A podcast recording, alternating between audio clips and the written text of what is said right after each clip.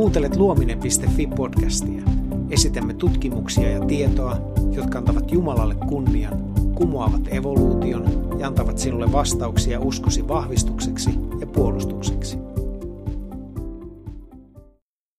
Ovatko Grönlannin ja Antarktiksen mannerjäätiköt vanhoja? Lukija Heikki Leppänen. Meitä pommitetaan jatkuvasti väitteillä miljoonien vuosien pituisista prosesseista ja tapahtumista. Useimmat meistä ovat kuulleet, että hiilen ja öljyn muodostumiseen kuluu miljoonia vuosia.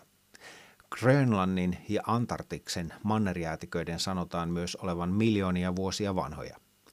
Grönlannin mannerjäätikkö on kuulemma ollut samankokoinen jo usean miljoonan vuoden ajan kun taas Antarktiksen mannerjäätikön väitetään alkaneen kasvaa yli 30 miljoonaa vuotta sitten ja saavuttaneen nykyiset mittansa 15 miljoonaa vuotta sitten. 1960-luvulta lähtien tiedemiehet ovat suorittaneet syviä porauksia jääpeitteisiin. Kun jäänäytteet tuodaan ylös ontoissa poranterissä, tiedemiehet mittaavat lukuisia muuttujia jäästä. Näiden perusteella he ovat laatineet ajoitukset jäätiköille. Hieman yli 100 000 vuotta Grönlannille ja lähes miljoona vuotta Antarktikselle. On huomionarvoista, etteivät he oikeasti mitanneet näitä aikoja, vaan päättelivät ne omien menneisyyttä koskevien ennakko-oletustensa pohjalta, kuten tulemme huomaamaan. Joka tapauksessa heidän ajattelussaan näitä ajoituksia pidetään hyvin tarkkoina. Muutamat näistä muuttujista pitävät sisällään tietoa vuosittaisista kerroksista Grönlannin mannerjäätikön yläosassa. Siispä ajoituksen tarkkuuden sanotaan olevan vuosien luokkaa. Tiedemiehet ovat jopa väittäneet, että he voivat laskea KISP-2 jääytimestä ylhäältä päin mitattuna 90 prosenttia alueelta 110 000 vuosikerrosta aivan kuin puun vuosirenkaita laskemalla sen iän määrittämiseksi. Jääytimiä pidetään vahvana todistusaineistona raamatullista noin 6000 vuoden ikää vastaan. Jotkut tunnustavat kristityt ovat käyttäneet jääytimiä lopullisena todistusaineistona sille, ettei veden paisumus olisi ollut maailmanlaajuinen. Pitääkö tämä paikkansa? Ei todellakaan. Tutkimusaineiston ja sen tulkinnan tarkastelu paljastaa tämän. Tähän sopii ensimmäisen Tessalonikalaiskirjeen 5. luvun ja 21. Mutta koetelkaa kaikki ja pitäkää se, mikä on hyvää. Tämä jae on minulle lähtökohtana tutkimuksissani. Luotan raamattuun, joka on Jumalan luotettava selonteko meille ja Jeesukseen Herrana ja pelastajanani. Sitten menen tutkimusaineistossa maailman antamaan pinnallista tulkintaa syvemmälle. Olen huomannut, että raamatullisen maailmankuvan pohjalta muodostuu aivan toisenlainen tarina. Grönlannin ja Antarktiksen jääkerrokset. Jää peittää 10 prosenttia maapallon pinta-alasta, pääosin Grönlannin ja Antarktiksen mannerjäätiköissä. Grönlannin mannerjäätikön keskipaksuus on 1600 metriä ja sen paksuin kohta on noin 3400 metriä. Se peittää alueen, jonka pinta-alana on yli 1,8 miljoonaa neliökilometriä. Antarktiksen mannerjäätikko on keskimäärin 1900 metriä paksu. Paksuimmillaan noin 4200 metriä ja se peittää 13,9 miljoonaa neliökilometriä. Keskimääräinen sademäärä Grönlannin mannerjäätiköllä on 32 senttimetriä vuodessa – ja Antarktiksella 18,6 senttimetriä vuodessa. Grönlannin kaakkoisreunalla luku on paljon keskiarvoa suurempi ja juuri täältä tutkimusmatkailijat löysivät Glacier Girl hävittäjälentokoneen syvältä jään uumenista. Suurin osa Antarktiksen sademäärästä sataa lähellä rannikkoa, kun taas mannerjäätikön ylänköosassa sataa vain noin 5 senttimetriä vuodessa ja se on oikeastaan napa-aavikko. Nämä vuosittaiset kerrokset ovat siis liian ohuita ajoitettavaksi vuosikerrosmenetelmällä. Mannerjäätikön päälle kertynyt lumi muuttuu lopulta jääksi, kun vuosikerrosten aiheuttama paino alaspäin kasvaa ja kasvaa. Paineen alla jään rakenne muuttuu ja se virtaa plastisesti. Kerääntyvä paino puskee jäätä ulos sivuilta. Tämän seurauksena vuosittaiset lumi- ja jääkerrokset tulevat ohuimmiksi pohjaa lähestyttäessä. Vuosittaista lumikertymää tämänhetkisessä ilmastossamme tasapainottaa kesäinen sulaminen ja jään ulosvirtaus valtameriin. Kaikki tämä vaikuttaa tulkintaamme kerrosten iästä. Entä ne vuosikerrokset Grönlannissa? Pitkät ajanjaksot, joita nähdään Grönlannista ja Antarktikselta poratuissa jääytimistä, johtuvat ennakkouskomuksesta, että mannerjäätiköt ovat alun perinkin vanhoja. Ongelma on, että naturalismin paradigma perustuu uniformitarianismiin. Uniformitarismi on dogmi, johon uskottu maantieteissä valistusajalta 1700-luvun lopulta lähtien. Se on uskomus, jonka mukaan kaikki on seurausta hitaista, nykyäänkin havaittavista miljoonia vuosia jatkuneista prosesseista. Valistus oli kapin raamattua vastaan. Siinä järkeilyllä yritettiin saavuttaa kaikki tieto. Moderni kulttuuri on seurannut valistuksen ennakko-oletuksia tähän asti. Tiedemiehet uskovat, että Grönlannin mannerjäätikkö on ollut osapuilleen samankokoinen miljoonien vuosien ajan. Tämän uskomuksen pohjalta he olettavat, että kerrokset puristuvat ohuemmaksi kuin paperi siihen mennessä. Yksittäiset vuosikerrokset ovat tunnistettavissa suunnilleen ylimmän 500 metrin matkalta Grönlannin jääytimissä. He olettavat, että ohenemisen takia kerrokset ovat sitä vaikeampi erottaa, mitä alempana ne ovat. Tässä vanhan iän ennakko-olettamus antaa valtavan vuosien määrän.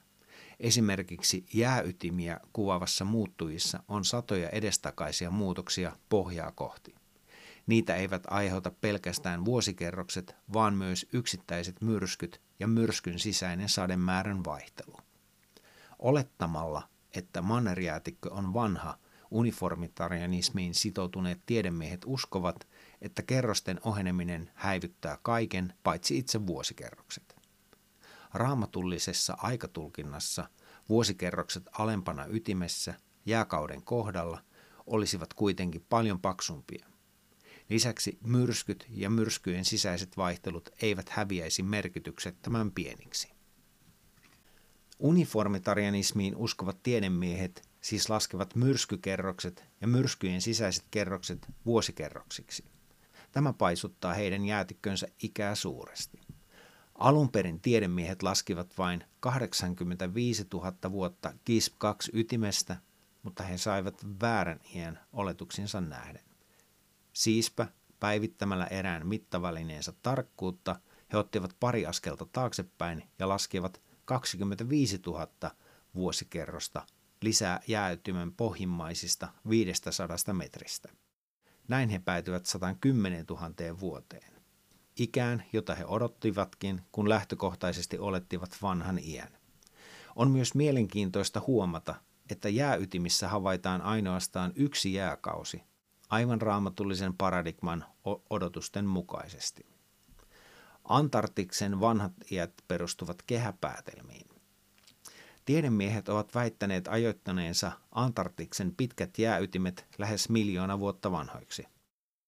Koska siellä nykypäivänä on kuitenkin niin vähän sadetta, minkä uniformitarianismiin uskovat tiedemiehet olettavat pitäneen paikkansa myös aikaisemmin.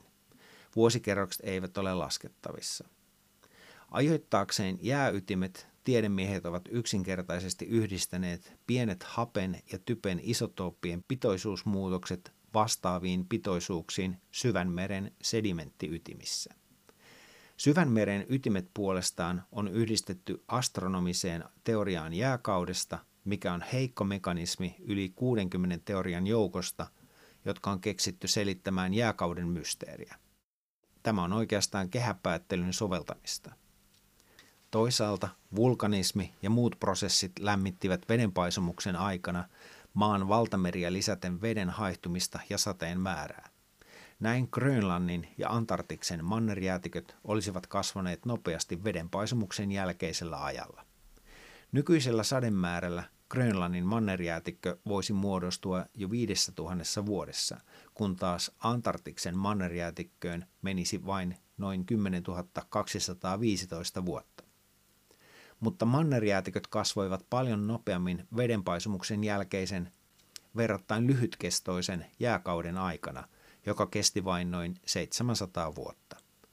Tuolloin oli paljon enemmän vuosittaisia lumisateita ja paljon vähemmän sulamista kesällä. Näin Grönlannin ja Antarktiksen mannerjäätiköt kasvoivat nopeasti satojen vuosien ajan vedenpaisumuksen jälkeen. Ennen pitkää kasvu hidastui nykyään havaittavaan vakaaseen tilaan. Tämä tarkoittaa sitä, että jään määrä noissa mannerjäätiköissä on sitä luokkaa, mikä olisi odotettavissa noin 4300 vuoden ajalta, eli ajalta vedenpaisumuksen jälkeen. Vaikka se, mitä uskot mannerjäätiköistä ja koko muusta maailmasta, määrittää, miten analysoit ja tulkitset tieteellistä dataa, on ilmiselvää, että hyväksymällä raamatun kertomuksen maapallon menneisyydestä päädyt todennäköisimmin totuuteen tapahtuneesta. Tämä ei pede pelkästään tieteeseen, vaan myös Jumalan toimintaan ihmiskunnan keskellä ja hänen suunnitelmaansa sekä tarkoitukseensa maailmalle. Glacier Girl hävittäjän nosto Kaakkois-Grönlannissa. Glacier Girl on yksi kuudesta P-38 hävittäjäkoneesta, jotka tekivät pakkolaskun Kaakkois-Grönlannin mannerjäätikölle toisen maailmansodan aikana.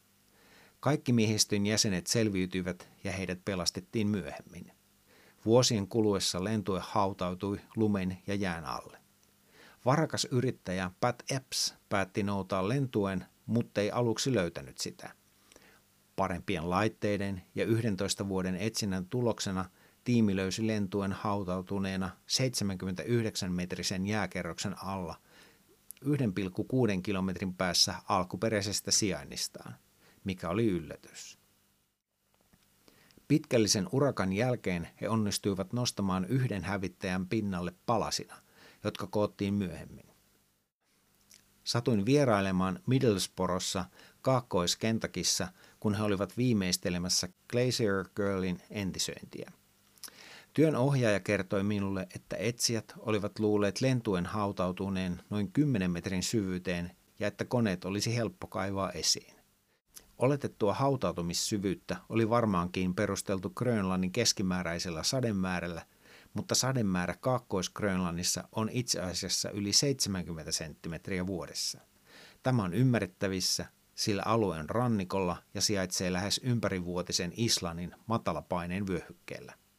Tämä suuri sademäärä kertoo, kuinka nopeasti lumi ja jää olisivat voineet kerääntyä Grönlantiin silloin, kun mannerjäätikkö oli vasta muotoutumassa jääkauden aikana. Tämä artikkeli podcast oli kirjasta Raamattu ei tunne evoluutiota. Lisätietoja luomisesta löydät osoitteesta luominen.fi. Kiitos kun kuuntelit.